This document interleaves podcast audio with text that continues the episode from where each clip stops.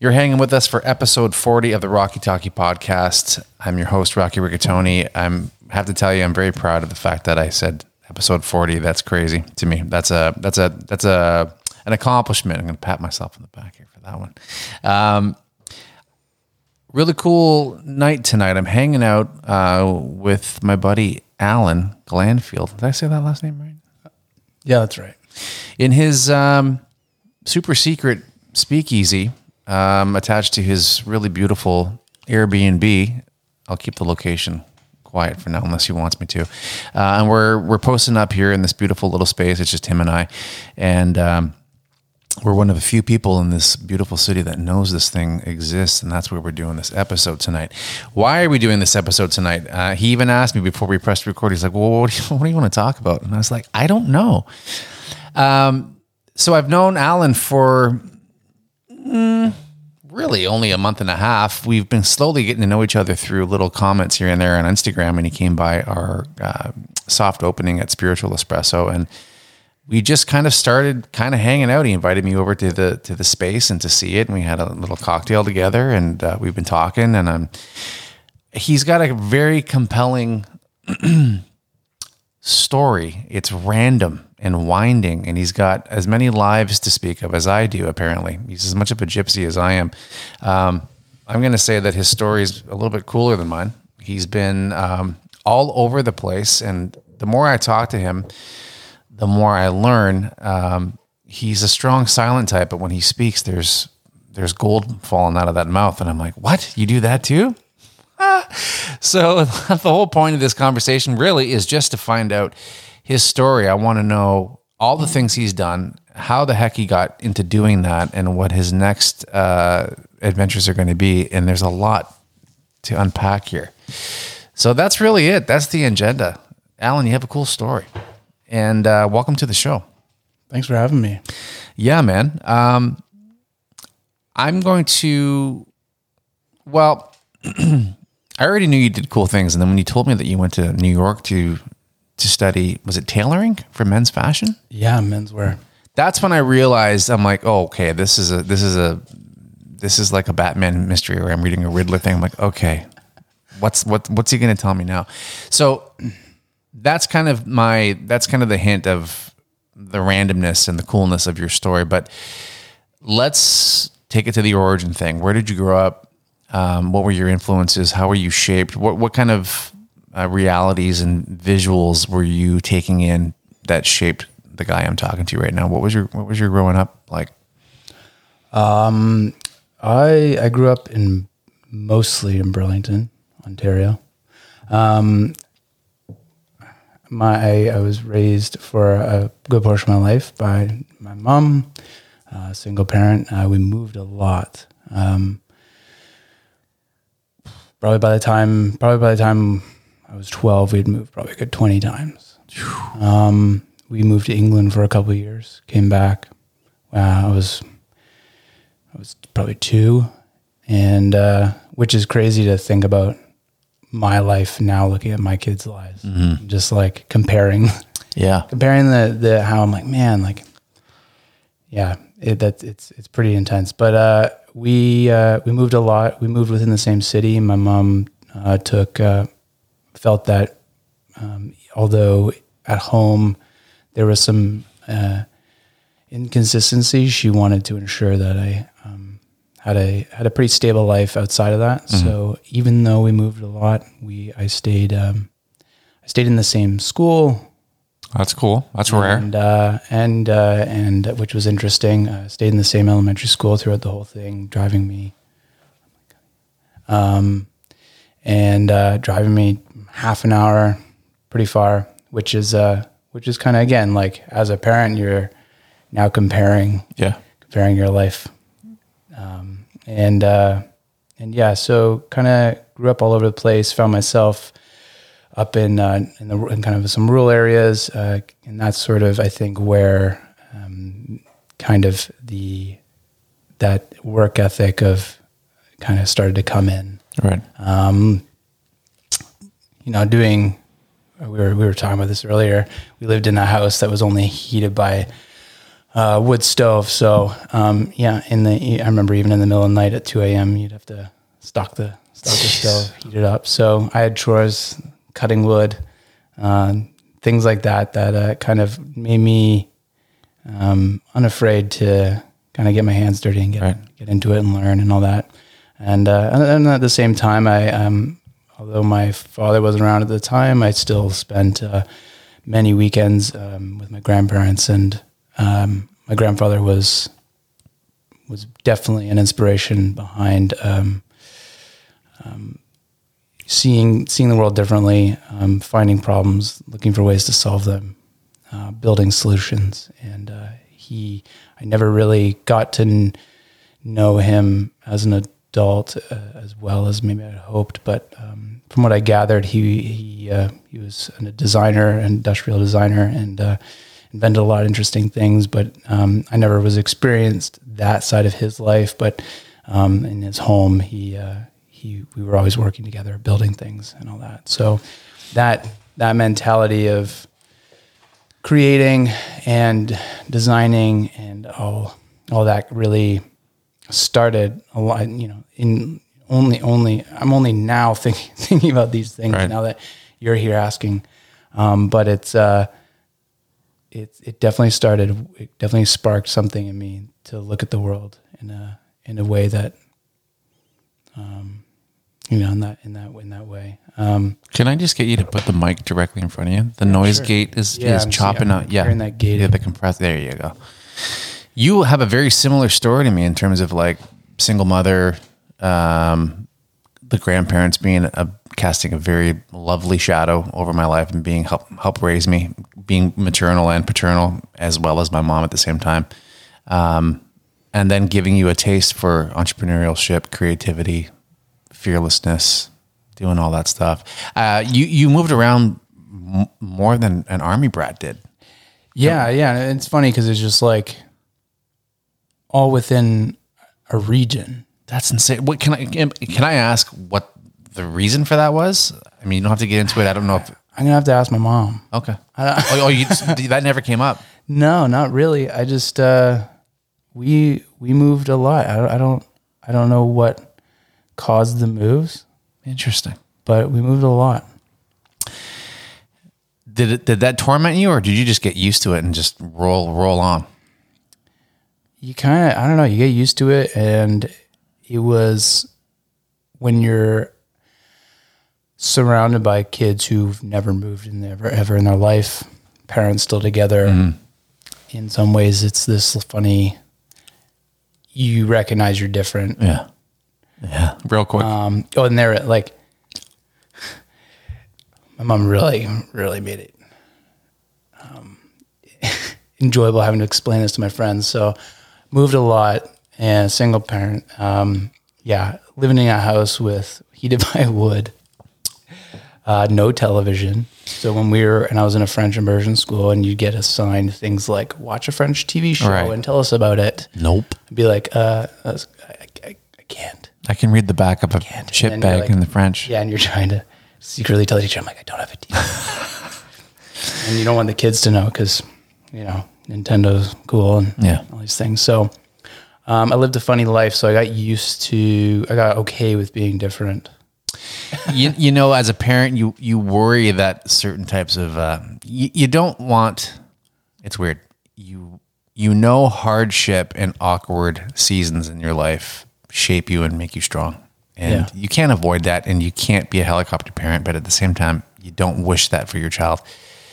And when you're going through it, you're like, "This sucks." Yeah. I'm a freak. I'm this and that, and yet it built you, and now it's a story, and it ended, and here you are. But Yeah, for whatever reason, like I carried it in a way that I didn't let it kind of um, define me in a way that like brought on bullying or anything like that. I kind of just I didn't let it be a vulnerability. Good and I don't know why I didn't. Right. I just didn't, and so it never became like a reason to be picked on or anything. I just kind of wouldn't. Good for wouldn't you. It. good for you. Um, yeah, I don't, I don't know why that is. Uh, but yeah, it was an interesting, oh, uh, vegan Your you were raised vegan. Yeah, for like eight years. I need to get your mom on the show. That's insane. What an This interesting was way, Dude. It wasn't cool back then, man. No, she's like that was way ahead of the pack. Yeah, so it it was interesting. Um, Wow. Yeah, we had. We, I remember we had. They were like, she was super into juicing, mm-hmm. and we had she we we had a spare bedroom with a bathroom, and that we didn't we didn't use. So the um the bathtub would be full of bags of carrots and, and produce because there was nowhere to put it. But yeah, all these things that like people do now, we were doing back then, and it wasn't cool. And that's actually like how I my first dose of Hamilton was back then because it was the only place you could go find like vegetarian vegan restaurants. Let's unpack this. So you moved like 20 times. Single parent, French immersion, grew up in a wood burning stove heated home with no power. At least for part of, for a few Yeah. handful of years. And uh, like- a lot longer than that. and you had a vegan experience as a child. Yeah. Wow.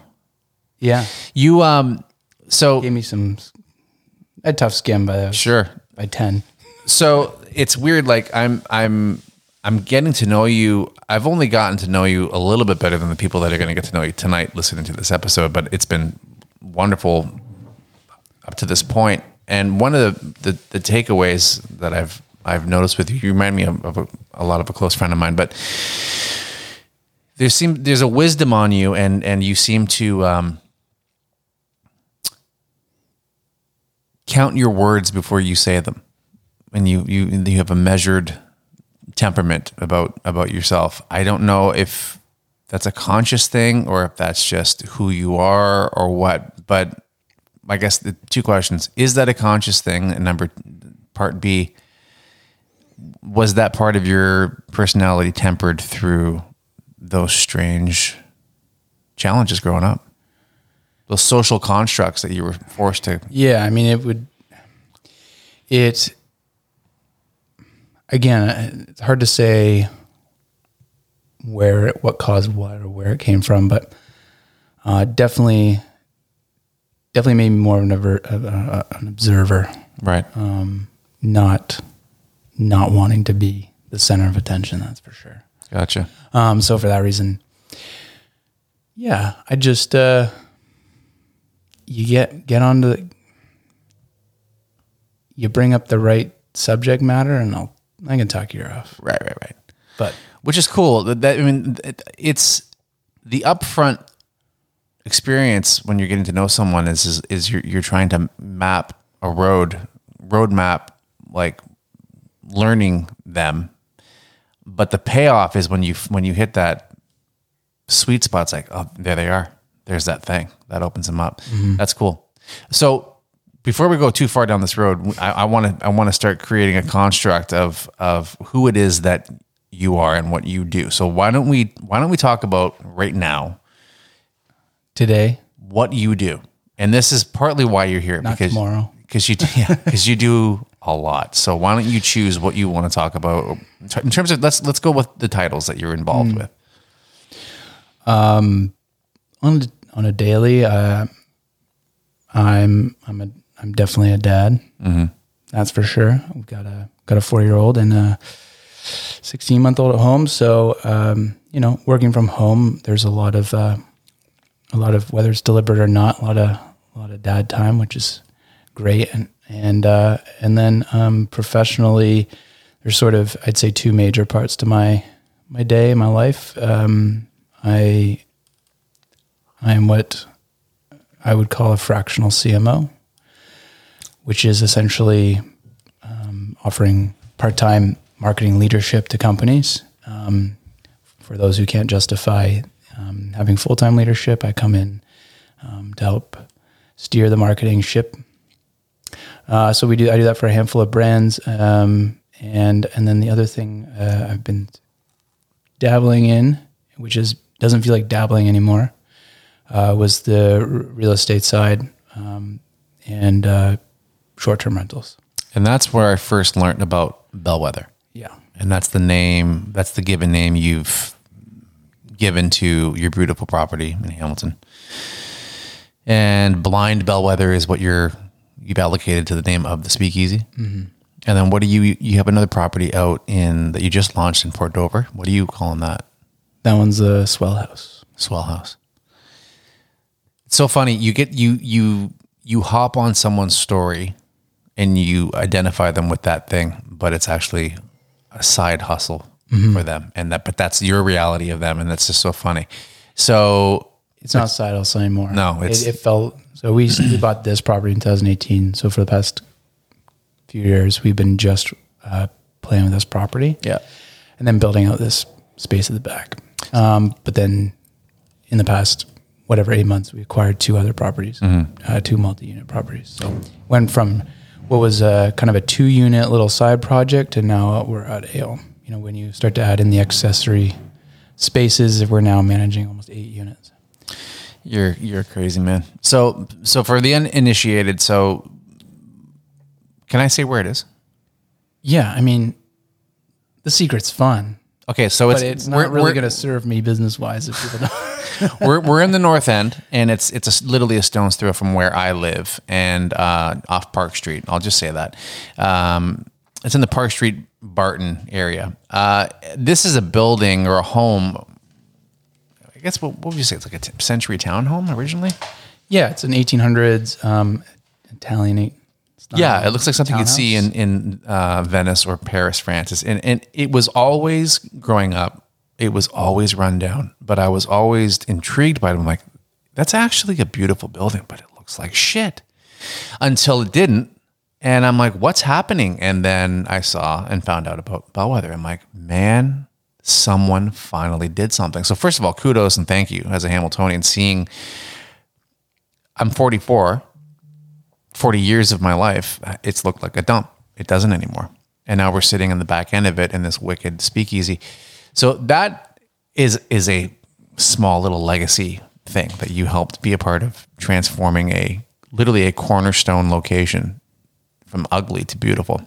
It's fun. I mean, it's um, it's such a high traffic spot, Yeah. right? So you say, "Oh, that long white building," everyone knows it. It's very cool, man. It's it's uh, it's stunning, and what you've done. And I'm looking for. I'm actually honored to be able to do some food for your wife's birthday party, and I can't wait to like do some damage in there and do some cooking. No, we're we're so pumped. Awesome. Okay, but that's not it though. You you mentioned to me, so you do photography as well.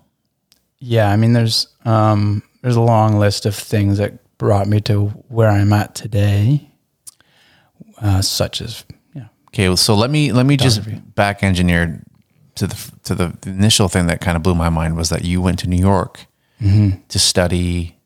I'm going to get this wrong. Why don't you tell me what you studied? uh, the menswear design and tailoring. Did you finish that course? Yeah, You're I so have a degree, sir. you're so casual. So when I, all uh, this stuff. So what what is the degree when- called? Um, it would be it be it's an associate degree in menswear design, or maybe it's just menswear. From what school? Uh, the Fashion Institute of Technology, FIT. I don't get it. okay. Well, I okay. There's there's an explanation yeah, please help me. how I got there, and it's funny too because if I ever have to like share my you know, do you have a degree? It's like yes. What is it? You're like, huh? Relevant. Right. Yeah. um, but relevant. Um, I I moved back to the area, and um, I think I have just from day one never ever been felt employable, and would just do anything to like earn money on my own terms and not working for somebody. Why is that? Um, social anxiety. No, I I just I think it's uh I, I'm the same way. I think it's a. I just don't. As soon as I, as soon as I understand the job, I'm out. I'm not interested anymore. And, and generally, when you work for somebody, once you understand the job, well, guess what? It's not really changing. so you have an appetite for learning constantly. Oh, for sure. Um, it's pretty. It's it's problematic. So you are highly unemployable. Oh yeah. and I don't, and I just do not like. I'm. I don't know. The I'm just never. There's this been this authoritative bug.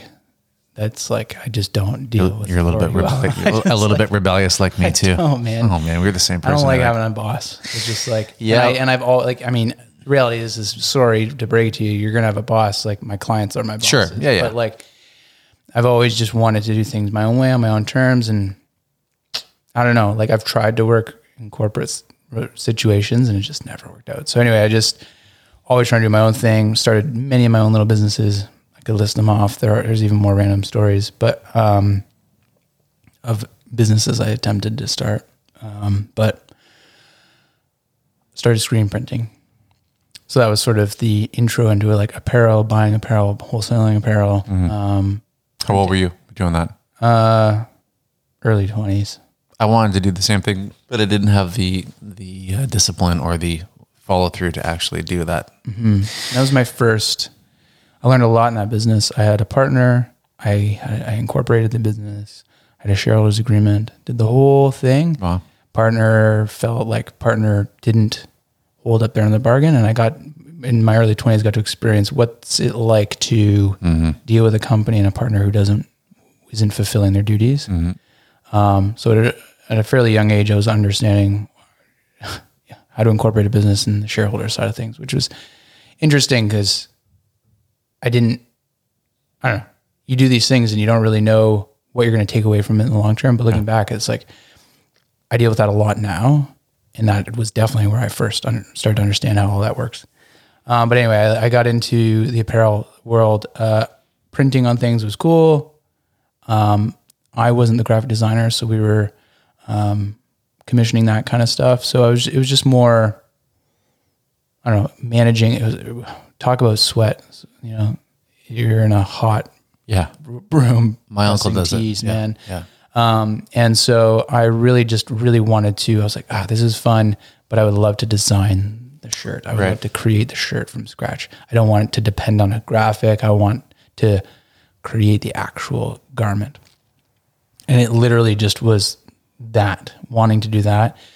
Um, pushed me to do some research on well, where do you learn to do that. Cool, man. So let me. Um, wow, how, how hard was it to get in? pretty hard. Um, so you end up looking at fashion design, Right. uh, but I was like, and so you end up uh, there's a couple of schools in Toronto that offer a fashion design program and all that, and I'm looking into them, talking to people there, and it's all women's wear, it's all drapery, it's all all that stuff, it's all designing women's clothing, and I'm like, nah, it's not really what I'm into. I uh, I definitely want to.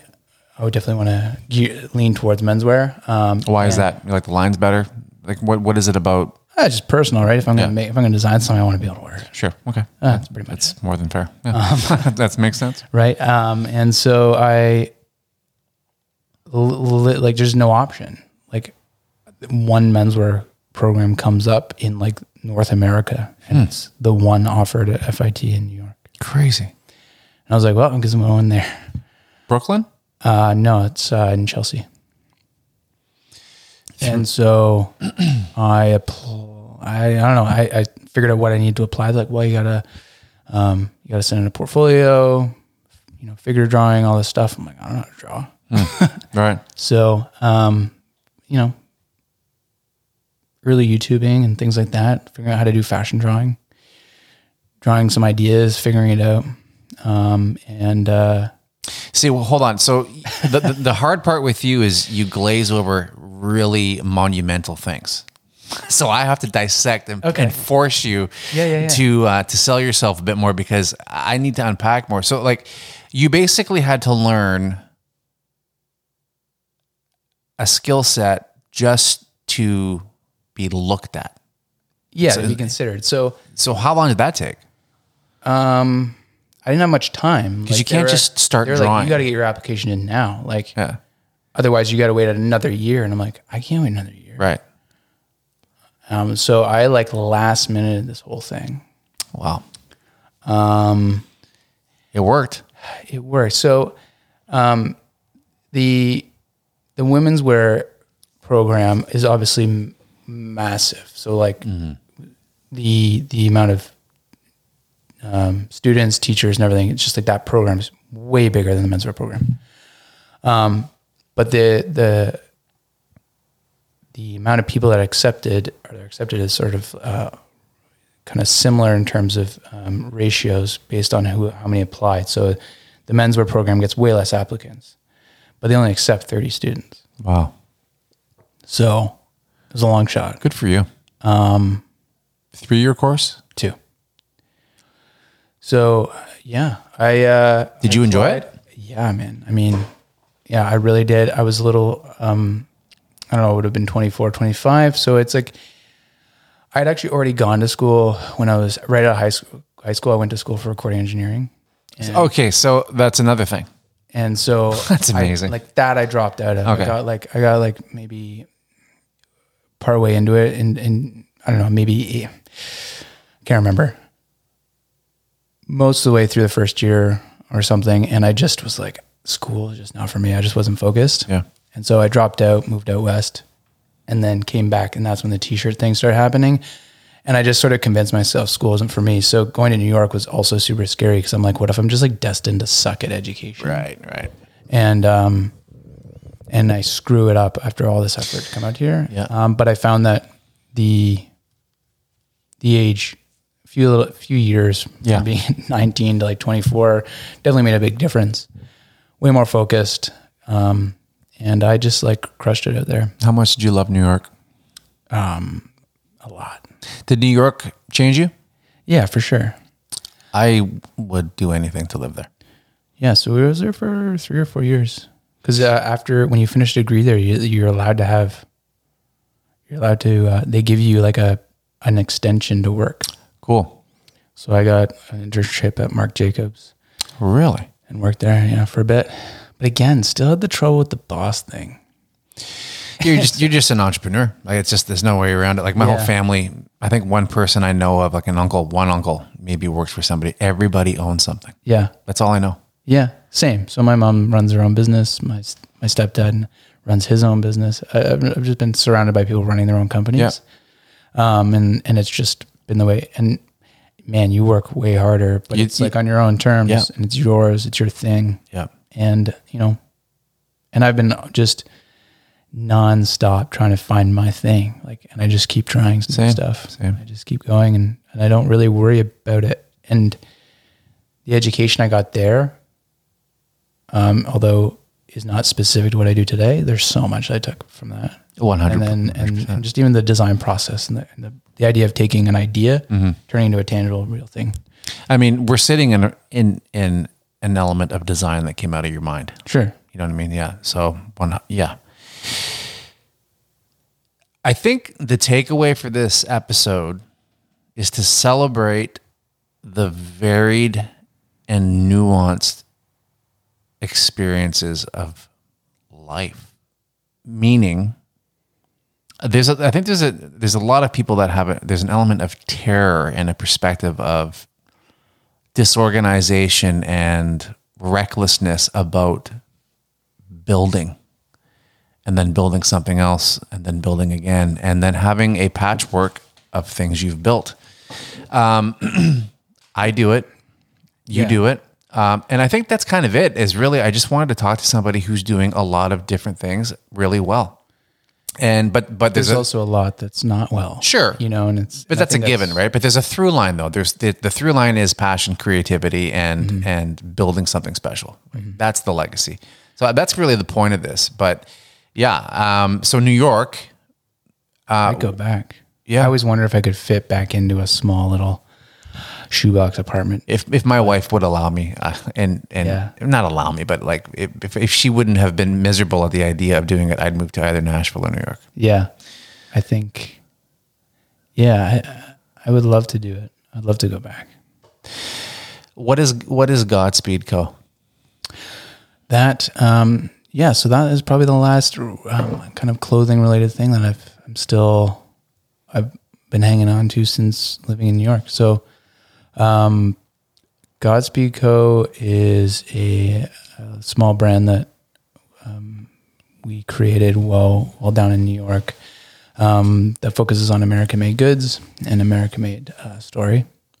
Um, I was connected with a young guy um, down there who wanted to create a, a shirt using uh, the red shop rag material. Huh. So the the rags you see in mechanic shops. Yeah. Um, I've always kind of had an interest in motorcycles, so I, I did down there. I there was lots of kind of motorcycle related events and communities that we I'd kind of join and be a part of. And um, I was told through grapevine, hey, there's this guy that wants to make a shirt out of the red shop mag, rag material, and you're like the only guy we can think of who knows how to make a men's shirt. So um, I got connected with him. I thought the idea was fun. I thought it was different. I think, especially in menswear, your silhouettes, your cuts, your types of garments, they're all the same. We're just bringing a new fabric, bringing Right. new color, adding a line, whatever. But the general idea is like the same. So I was like interested in in a in a an idea that felt kind of unique and fresh That's cool. um, and had this nostalgia because when you talk about it, red shop rags, it just brings back memories for people, Absolutely. right? Yeah. The smell of that. I can smell the, the garage when I'm thinking about it. Yeah. So we're like, oh, what a fun, what a fun idea. And it was just a product. He had an Instagram account called Godspeed Co. And he- cruising around New York, you saw, he saw, you know, lots of great custom bikes, cafe racers, things like that. Um, whenever he'd see a cool bike, he'd post on this Instagram account. Built a huge following of like, like the bikes of New York kind of thing. Awesome. And, uh, he, uh, he, you know, you know, Gary Vaynerchuk? Uh, yeah, yeah, I do actually. kind of the social media guru kind of guy. Um, he Gary V. I know him more as I know him more as Gary V than I do his full name. So yes. yeah, so uh, Chris, he he was sort of in the process of uh, starting to work with him. So we were sort of seeing the power of social media and the idea of like building an audience and then bringing a product to that audience. And that was sort of the original Godspeed Co concept was let's build an audience through content, providing value, just like having fun. And uh, at some point, we'll find a product that will fit this audience and that they'll love.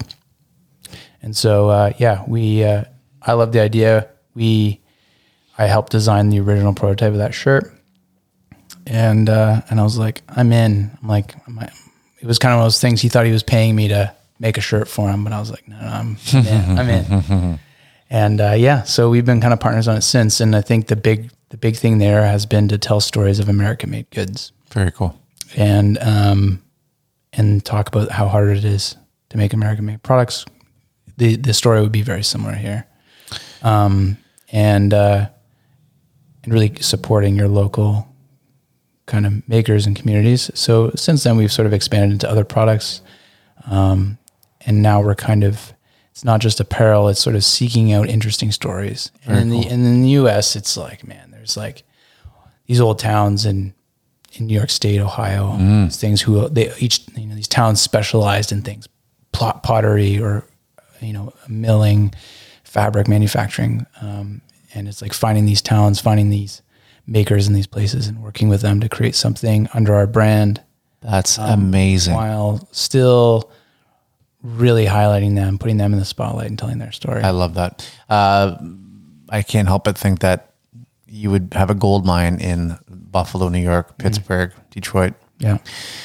That's very cool. I mean, that that right there is is a whole podcast, and that's kind Yeah. of that's kind of my whole point, right? So, um, which is pretty wild. And so, you guys are sourcing quality products. How are people getting their hands on this? They order everything offline, Yeah, it's on Godspeed Co. and it's it's like a marketplace. Then you just order. Yeah, it's our cool. little, it's a small. It's a small brand. We only have we only have a few products up there right now. Very cool. Um, It's um for us, it's more of a passion thing. So we're all we are we're all everyone involved. Are they're just we all have day jobs. How many all how, creatives. how many people are? There's three of us in Okay. it. Um, we're all creatives, creative directors, art directors. Me doing whatever. My my title changes. Yeah. Um, so yeah, it's uh, it's been a fun thing. It's been fun to, because honestly, like you go to, we did a mug. We did like the best coffee mug ever, and um, you know these these these manufacturers don't necessarily have the best design sense, but they have like these amazing products, and the bones of them are amazing. So we as you know graphic designers and all these come in with ideas and concepts. We're like, let's like let's do the Godspeed Co mug using your archival mold and your story and all the things that makes your mugs great, but we're gonna kind of spice it up a bit. Just the way you're describing it, I'm I'm so intrigued by the mission statement of Godspeed. I, I didn't know that it was all about that. I love that you're curating an American story, Yeah. uh, a, a, a bygone era of manufacturing, and the fact that that you uttered the word making something in America is challenging. Like when when did we get here? Mm-hmm. I'd say it's like now more relevant than ever. You're like, Wow. you're like, wow, like I can't believe. I don't know when when we're having all these import challenges, mm-hmm. knowing that there's these dead towns who made everything we're looking for. Yeah, At one point, they were all made there. yeah. I mean, Hamilton's one of them. Yeah, And then Detroit is the most glaring, explicit, terrifying example of the far reaching extreme of that yeah. pendulum. What what drives you?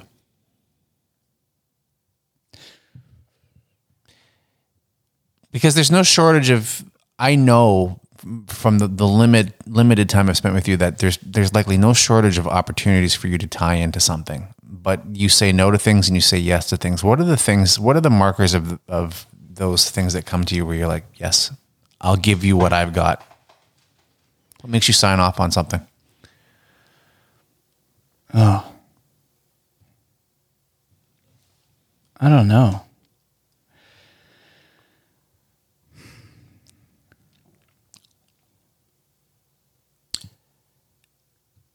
What drives me? I feel like this is me. I, I don't. I don't sit down to think. well, of course, yeah. I mean, I. uh I- what drives me is I love the idea that something doesn't exist until I breathe life on it.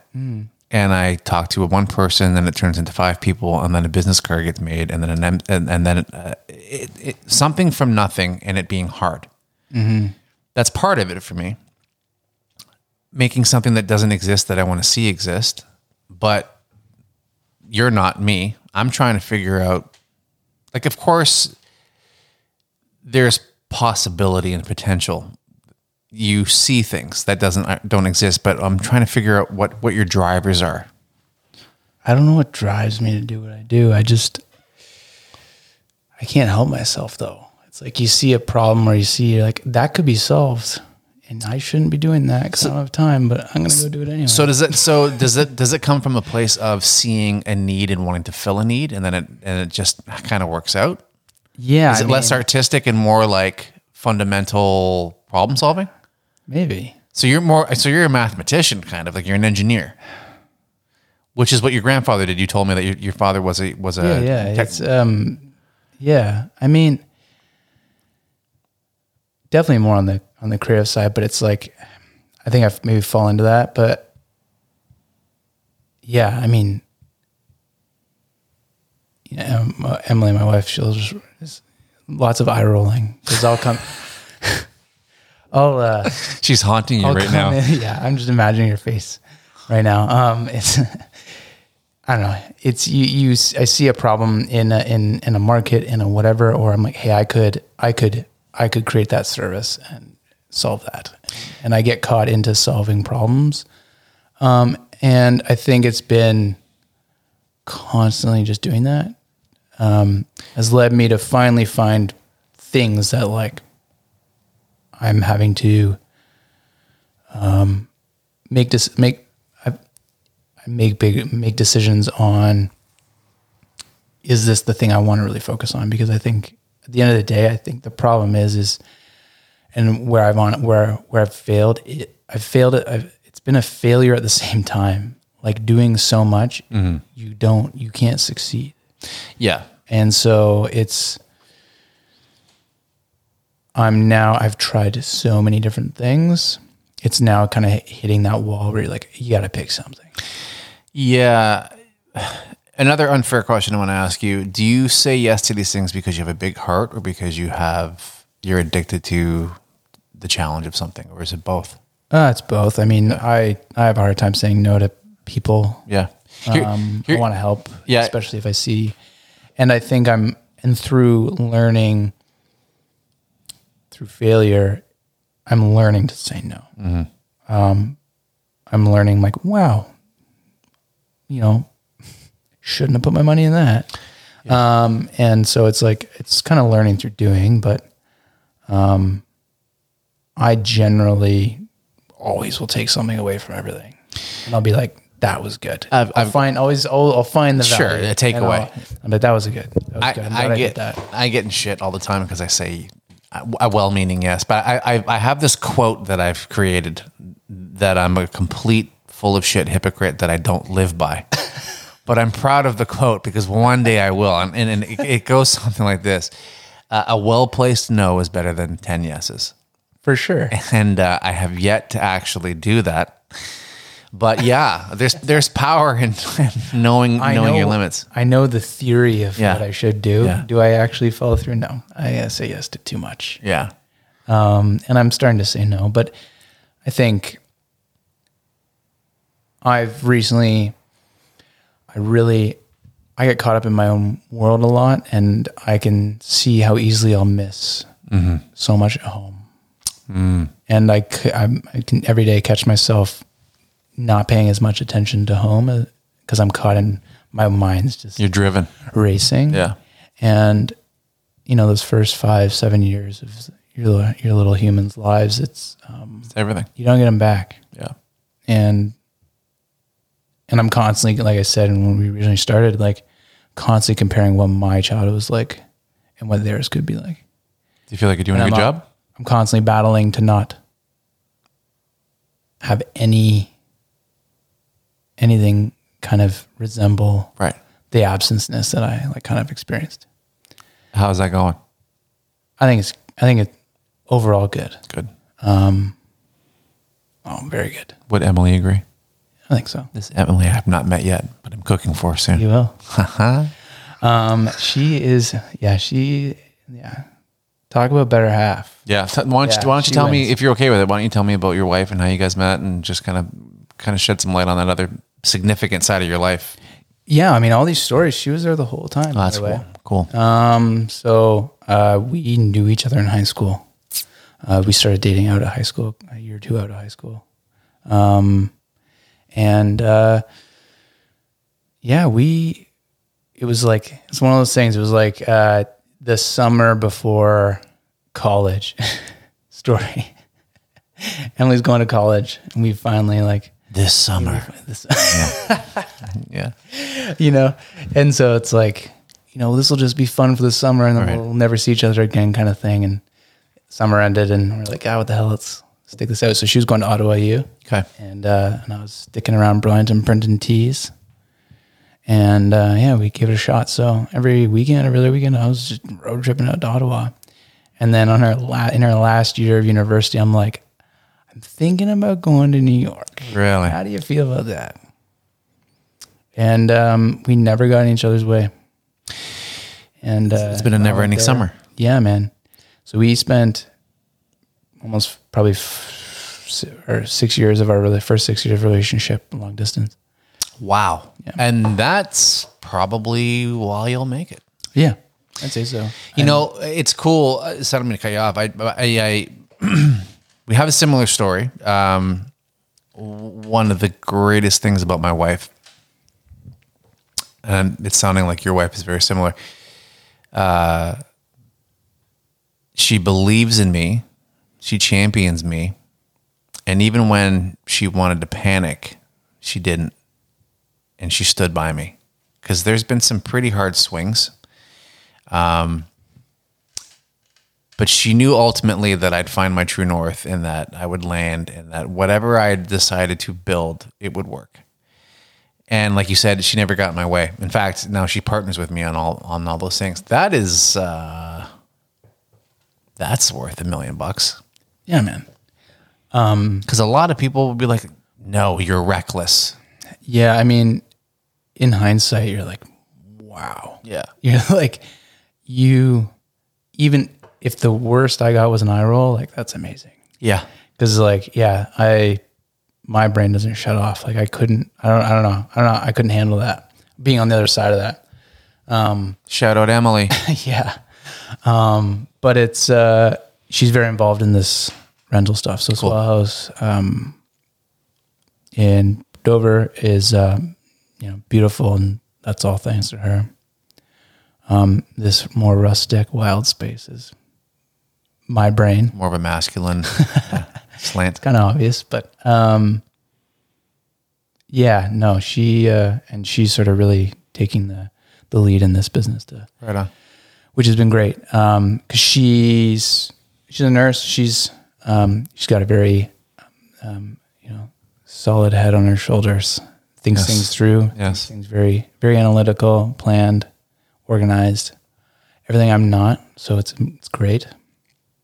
Um, so it's also been fun to push her to be entre- entrepreneurial, to kind of take her at it because she's like, Yeah. uh, like I, it's like she wants this. She wants to like the idea of creativity and being in a creative industry, and it's like there's that want, but then there's this massive fear, and it's like for me, it's like Yeah. just like no brainer. Yeah. Or hey, this person looks, this person seems neat. I'm just gonna like reach out and say, hey. To me, that just seems like normal. I feel like you did that with me. You- Yeah. You, you definitely took the lead on on this thing. You were like, "Hey, I'm going to come by." I'm like, I'd like to meet you. Right on. you got your coffee shop. I'm gonna come say hi. Cool. Um, You know, I don't realize that that's just not. And it's funny because I'm not a um outgoing person. Yeah. But I'm not afraid to reach out. That's cool. Um and and you know, whereas you know she's not like that, and she's um she thinks things through and thinks and, and, and it's great. But it's been fun also to sort of push her into my world. There's that proverbial marriage crossover where the spouse, so like my spouse, she'll start to take on a little bit of my recklessness and, and have the courage to go, fuck it, let's do it. And I'm learning how to like not spend all my money on a guitar and do stupid shit, right? So, um, have you heard the analogy of, of the elephant and the rider?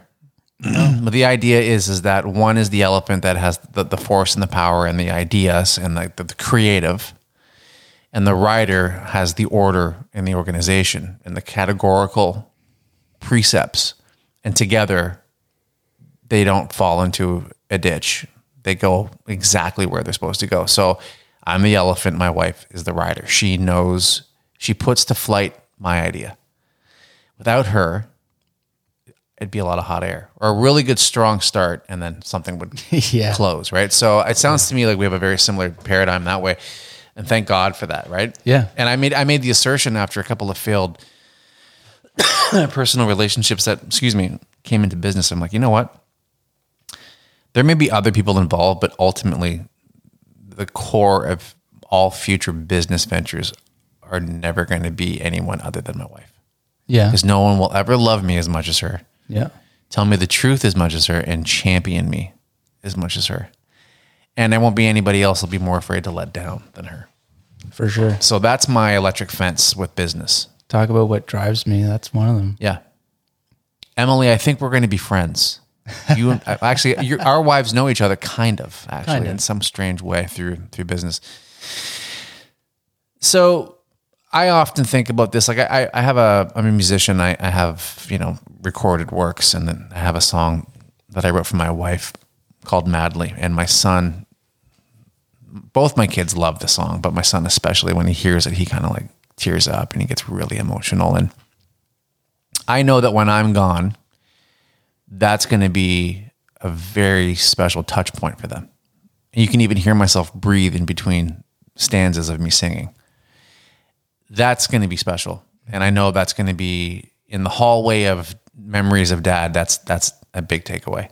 I'm curious if you know that that legacy concept if your children were to walk through all of your accomplishments, what do you think that they would say? You know, of all the things dad has done, this is this is the most dad. Man, um, I don't know. This is, is definitely something I think about You do think about for sure. Cool.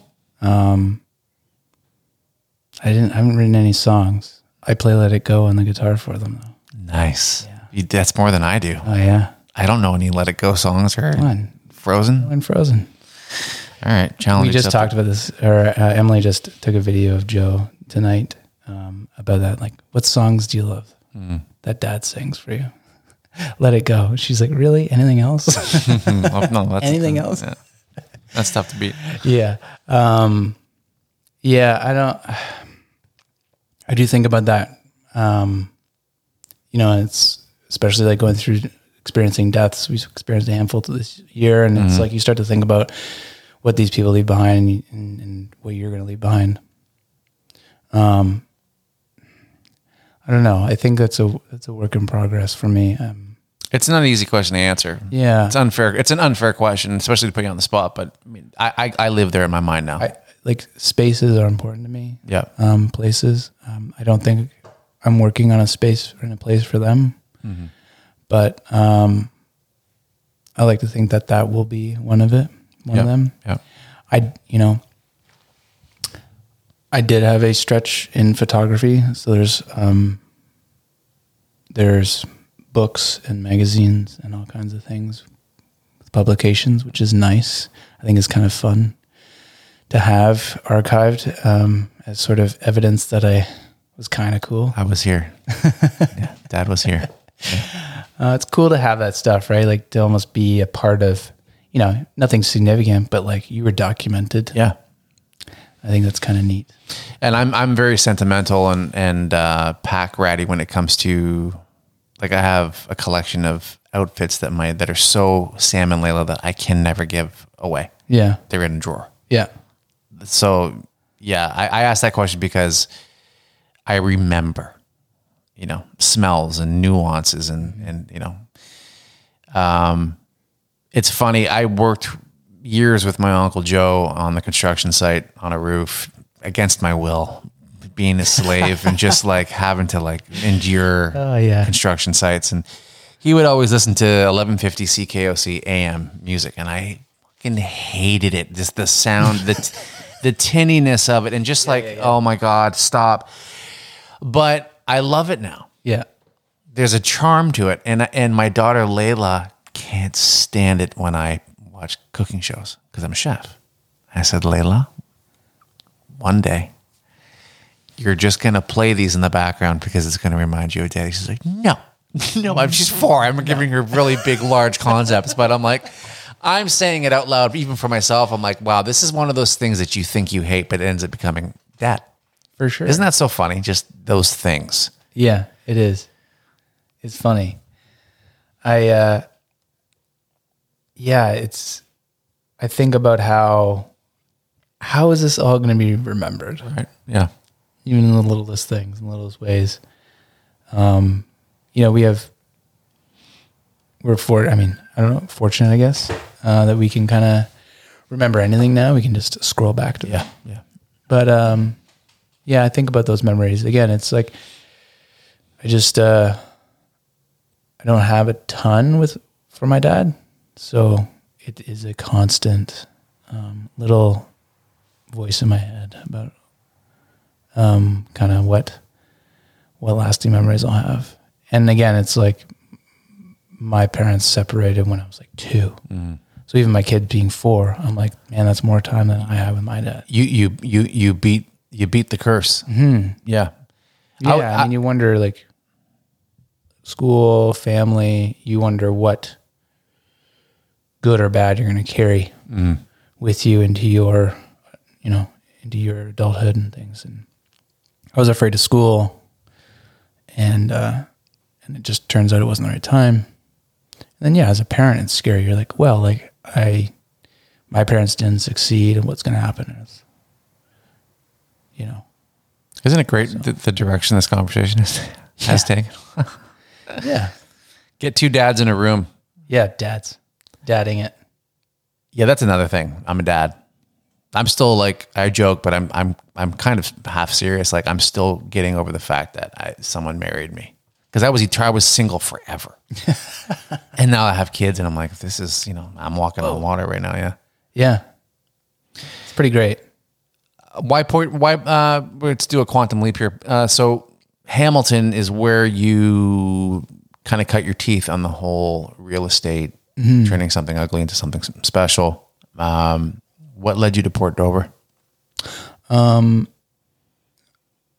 There, well, Hamilton's expensive now.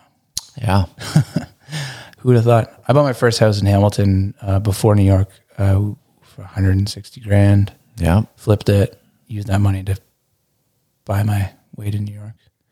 Um, but uh, yeah, yeah, no, Hamilton. I I wanted. Uh, I learned a lot about how to borrow money. So I, I I was under the impression that I had to save more money to buy another house, and I then realized that um, people who are wealthy don't use their own money; they use other people's money. yeah right Um, and so, again, went on my little learning mission to learn all about taxes and real estate and borrowing money and lending and and it just led me to a conversation which was so simple where someone was like you realize that if you treat the house like a business and it cash flows mm-hmm. someone may give you the money hmm.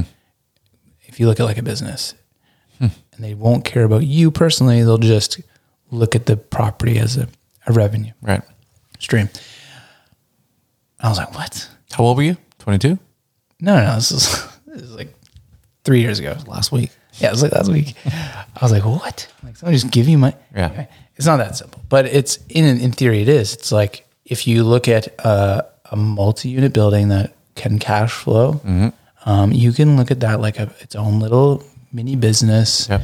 and someone may lend you the money to do it. So i started to pursue because the first question was i could want real estate all day but if i don't have the money got some problems um, not going to work out. So um, learned a lot about that world how to borrow. And um, and then i started to look at doing hamilton short-term rentals. People come here for different reasons right? Definitely not for your cottage weekend vacation. So it's more um, purpose driven there's a lot of curiosity from people in toronto wanting to check out what's up in hamilton. So Yeah. we get a lot of people who are here for the weekend just to shoot the shit and just hang out. But then there's a lot of like hospital related things, um, student related parents of students, different Right. things like that. We're looking for a nicer place to stay. Um, hotels here don't really cut it. no So, um, you know, anyone looking to build a hotel, call me. Um, Yeah. But I'd love to be involved. But yeah, the hotels here don't really cut it. So, you know, they're looking for short term rentals for that reason. However, so it's, I've been wanting to find another destination that sort of leans a little more towards the um, vacation or destination getaway, but not fully um, cottage country. So something that I could uh, arguably call um, a place that could be long term rented, but also could arguably be short term uh, for vacation rentals. So that led me to sort of these towns on Lake Erie. Uh, I looked at a bunch of them, and uh, yeah, it was. Uh, it's kind of funny. It just like works out. There's no like. If that property um, does really well and is worth a lot down the road, I'd be like, I knew it all along, but I didn't really know it all along. Um, I think what happened was I started to look at these towns because I need to argue. I need to arguably justify it as potentially long term or short term rentals. A little more vacation drive than Hamilton has. Um, but when it comes to lending, short term rentals are a massive challenge. Lenders don't want to lend to people who do short term rentals. right. So I needed to be able to arguably call it a long term rental place. If I went for a cottage, they'd be like, no. yeah So I, I was kind of limited to where I could look. And I, and this was like in the heat of the market. And I literally just said, show me every semi, only semi listings that have been, that no one wants. Been on the market for 30, 60 days. And so I just, I was just like, I just, I'm not going to go fight for properties. right Um, so that's what it was. Came up there. Um, cool little duplexy bungalow thing, little fun little beach town, beach house kind of looking thing, and um, just needed work. Rotten floor, just like. But again, it's like rotten roofs, rotten floors, things like that would scare the average person um, because it's just I yeah I don't blame them. They don't want to get into it, but you know when you're sort of not afraid to figure it out, um, those are sort of like gold mines because you're going to go into a property that no one wants. Uh, we got under asking in like the peak of the market, and uh, and just dealt with it. And then by dealing with it, the equity went. We made our money back Amazing. uh, just by that. So fixing the problems, all of a sudden the property is worth more. Never mind going in and doing our putting our own touch on it. Um, so yeah, it was sort of like Port Dover came up from a uh, as an option just for lending reasons, Right. And looking within these areas for kind of um, the misfits and uh, and taking on the problems that no one else wants to take on. No, I mean, it, it just does that, you know, and it is a problem um, that we took on that we have to like deal with. Like the second unit should have been ready months ago, and we only launched it last week. So we've missed a whole season of revenue, which is going to like create uh, challenges going to the fall winter. In a seasonal area. Yeah. Yeah. So That stinks. it's scary. We're there's you know it's it's there's a lot of risk um, uh, to try and you know chase those rewards, but it's also fun and like I think there's like I just run the worst case scenarios, and for me worst case is probably like not the same as others. it's like you know. The worst case, you know, may may may be really scared of someone else, but it's just like whatever. Yeah. Your, uh, I mean, your superpower is that you'll do what a lot of people won't, and uh, you're not afraid to play the long game. And you, I think you kind of know eventually you will win.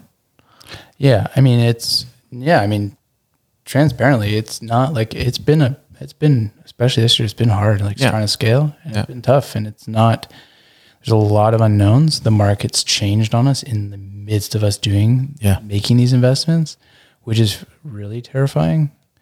Um but it's yeah, I think and yeah, there's there's there's nights and days where you're kind of in knots.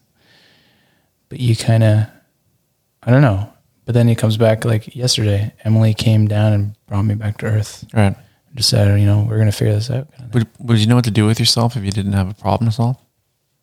No, Yeah. I don't know what I would do. I like, I I I fantasize about the idea of like, oh, you know, just go live in a cabin and just like do nothing.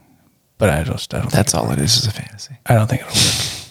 Even like Costa Rica and all these places, love going to them. Would love to like spend a chunk of my time there, but forever, no, Yeah. no Oh. problem. There's not enough problems. You're 34. Thirty-five. You've accomplished a lot, my friend. You proud of what you've done? Yeah, I mean, to be honest, we I don't think we take enough time to sit back and like really um, appreciate what we've done. Um, so caught into the daily, Are you aware of what you've done? I would say no. What do you think it'll take for you to to know the scope of the legacy you've built up to this point? Yeah, I mean, I, I question like when when do I get to say yeah, I, like I did something? I, mm-hmm. Like when when when are you successful? And I think that's like the problem is like I don't think you ever, especially if this is the way you live, it's like you don't really ever feel like you are. Yeah. And I think I'm gonna have to really take some serious, you know, reality checks and like find time to just appreciate what we've done. I think something like this probably helps a guy like you, where you have uh, uh, other than your wife and maybe some other choice voices that uh, an outside objective perspective can help. Yeah, I mean, I don't really talk about it. Yeah. I just kind of my head's down. Yeah. Um, and so yeah, I mean, I apologize if I'm stumbling at any point because it's forcing me to think about things that I never really have to think about. No, you, you, you've uh, you've been great. Um, I've been Been told through. not to mumble. I'm a mumbler. No, you've been I good. I'm not mumbling. Honestly, uh, I mean, I, I threw a lot of heady questions at you. So, um, one of the things I'm getting better at as a host is knowing when I have the essence of the conversation. Mm-hmm. And I think we're, we're close. Um, and I don't want to milk it further than we need to. Um, another unfair question that's very similar to the last question, but let's, let's just, let's forget about looking arrogant and feeling stupid. You have a body of work and they're all varied. What are you most proud of right now? Most proud of. Um, um, I haven't really, again, I haven't really taken a moment to be proud. Um, I.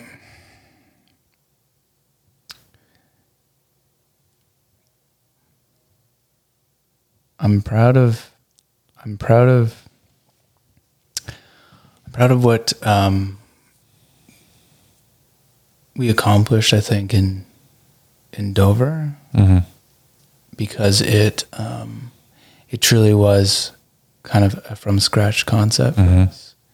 Emily was very very involved, which up until now hasn't been. So it's been fun to do something where it really felt like we did it together, Right on. And that's been cool. And I think people, and it's like you were saying, you know, working with your wife, it's uh, some people just would say that I could never do that, and uh, I don't know. I think I think it's the most fun ever, and I like push her to quit her job every day. Some wives are easier than other wives. I mean, it's not. It's definitely not designed for every single person. But I, I, I love working with my wife. If I were to ask Emily who you are, who would she say you are? Depends on the day. I don't know. A good day. Yeah. Who I am? Uh, I don't know. A, a yeah, a dreamer. a doer. I don't know. Would I don't that- know. would I don't that's- know. what would she? Well, so a dreamer would that have scared the crap out of an Emily ten years ago, and she's caught up to you, and she's she's she's good now, and she sees the the merit and value in that. I know that my dreaming can scare the crap out of my wife, but she's learning to trust it. I don't like. I mean, I've always been that way. Okay. I'm doing this. I'm doing that. I'm going here. I'm Right. going there. I don't think it's anything new. And I think now the challenge has been to now you have a family. It's not a joke anymore. You got to like figure out what of whatever you're doing is actually going to work, and uh, you can't just play around. Um, but I don't know. I think I don't know. You should ask her. Maybe I will. Maybe in between main course and, really- and tiramisu, I'll ask her. Yeah, I really. She loves tiramisu. um, I really don't, you know, and I think I'd say if like the takeaway for me in this conversation is that like I definitely don't take enough time Yeah. to um, think about what we've done, where we're going, just be grateful. Um, don't do that. I would I would say for someone who has no right to speak into your life because I'm still just getting to know you, but I'm I've been surrounded and am surrounded by driven people. My wife is one of them. Uh, my best friend is sounds a lot like you, driven, and a lot of older uncles and aunts driven. And the biggest takeaway was is like, you know, you can try to build a future so passionately for those you care about and still miss mm-hmm. those you care about. and that's like a ongoing fear. Yeah. It's like I'm like obsessed with this, and not even well defined finish line. Yeah, right. And it's like, and I know I'm not. There's it's just it's imaginary. It's the dangling carrot, yeah. and and I know I'm like, I gotta stop doing that because Yeah. I'm missing today. Yeah.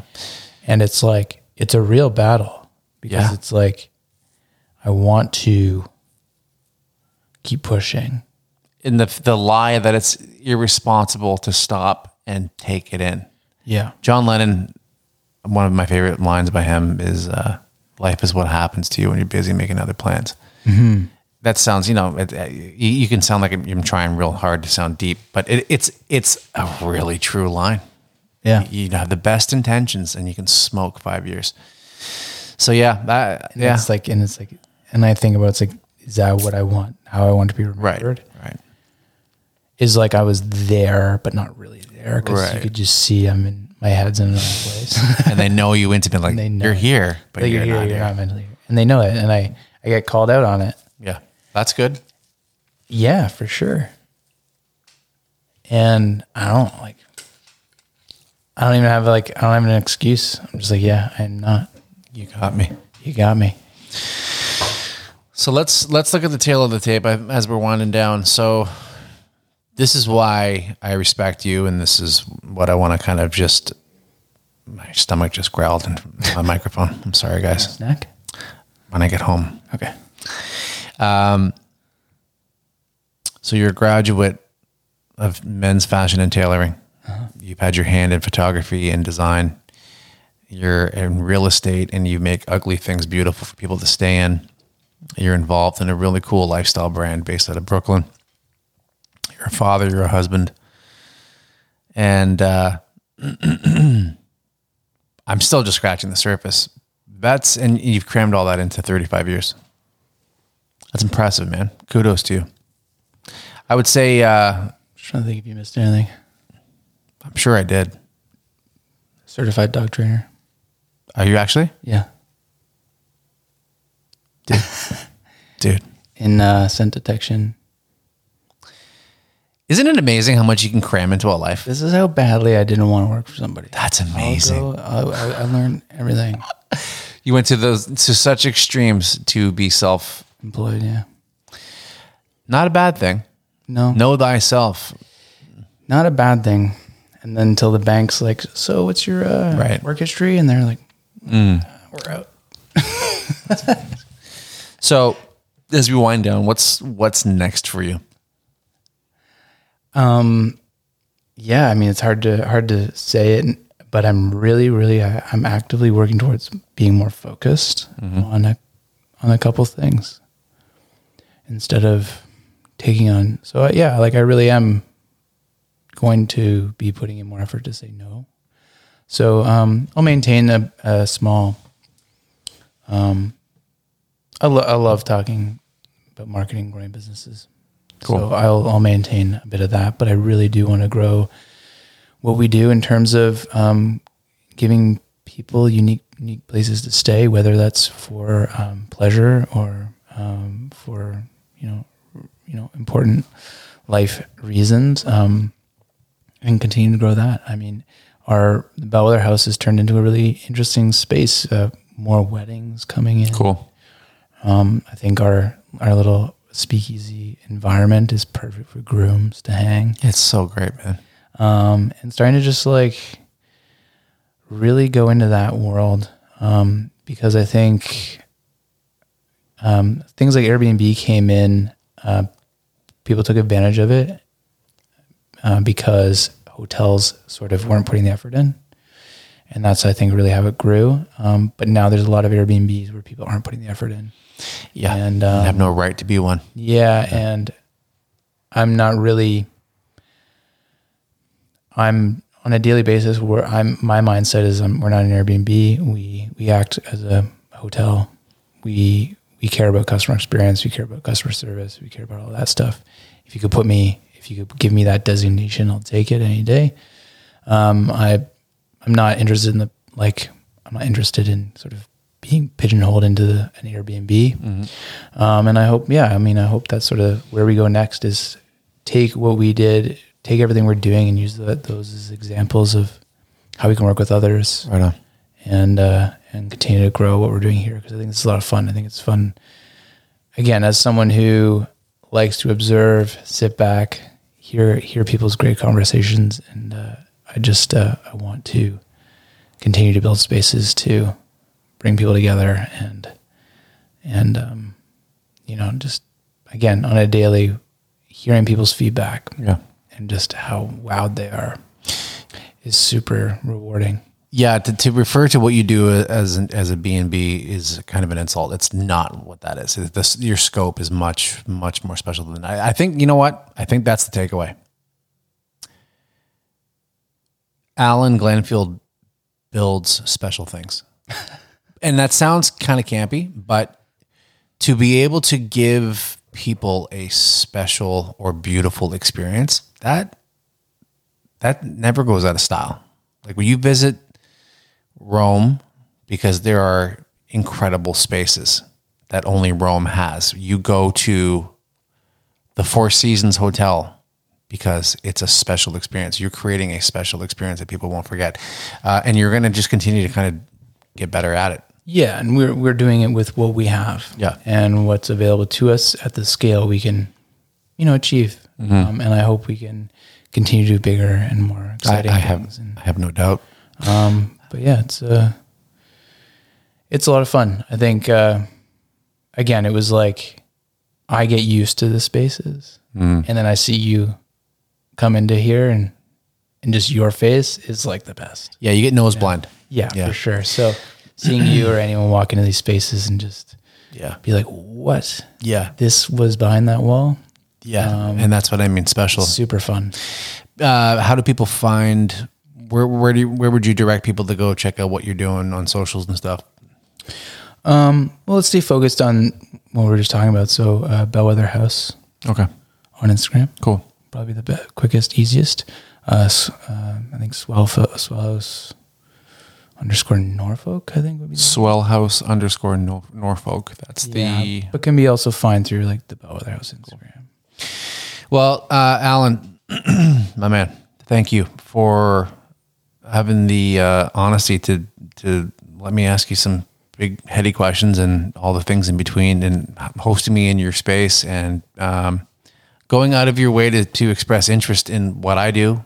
Um, we've had a few hangouts now, and, and culminating with this conversation, and I have a feeling I'm pretty good at knowing in my gut about certain things. I, I really hope and look forward to kind of growing with you as a friend and and who knows what else down the road. We have pretty a lot of alignment with our interests, so I'm excited to see what the future holds. 100, percent um, and uh, And yeah, I, I just want to do cool things with people I like. Yeah. And I really like if you can write it as in a simple way as possible. That's pretty much it, you know. And Yeah. so, yeah, definitely admire everything you've done, everything you're doing. thank you, bro. And um, and yeah, so I didn't hesitate to sort of say, hey, That's that's high praise. Uh, yeah, that, uh, thank you. Um, now you're making me squirm and blush. Uh, so, Allan, thank you. Uh, people listening, anybody who is risk averse, this is an awesome case study in how recklessness and courage uh, shows up in unique ways and can actually produce some pretty amazing fruit. Um, and it's never a bad thing to do a lot of things really well, but also saying no is not a bad thing either. So, yeah, and anyone honestly I, i'm i'm more than i love sharing experiences and sharing anything i've learned with others so if, if i can provide value to anybody like always happy to happy to have conversations. Actually, before we sign off, in, in terms of so outside of the bellwether thing, um, you seeing a good idea and seeing uh, a, a project that can go further than they think it can, and you liking to do that, is there an online entity that people can reach out to you for those kind of things where you can speak into things, or it, right now is it just kind of like happens organically through relationships? yeah pretty organic. I'm yeah uh bellwetherx.com Okay, just do cool things, me personally. Maybe uh, if you Allan wanna will. get to me. Um but yeah i just i'm i think i love sharing. I love i love networking. I love spending time with people. And if anyone if anything i've said is of interest or any challenges anyone's facing related to the anything in the in these worlds that i live in i'm more than happy to spend time with people Right on. And it's true, he does. Uh, Allan Glanfield of Bellwether and Bellwether X, uh, thank you so much for joining me for episode 40. Um, to our listeners, thank you for hanging with us. We're growing. Uh, we're, we're in 30 countries, and uh, not to sound cliche and crazy, but you guys are literally the reason why we're still pushing through this. Uh, it's been a blast. Episode 40 is in the can, and uh, we'll see you at episode 41. Allan, thank you, brother. thank you sir Ciao, guys.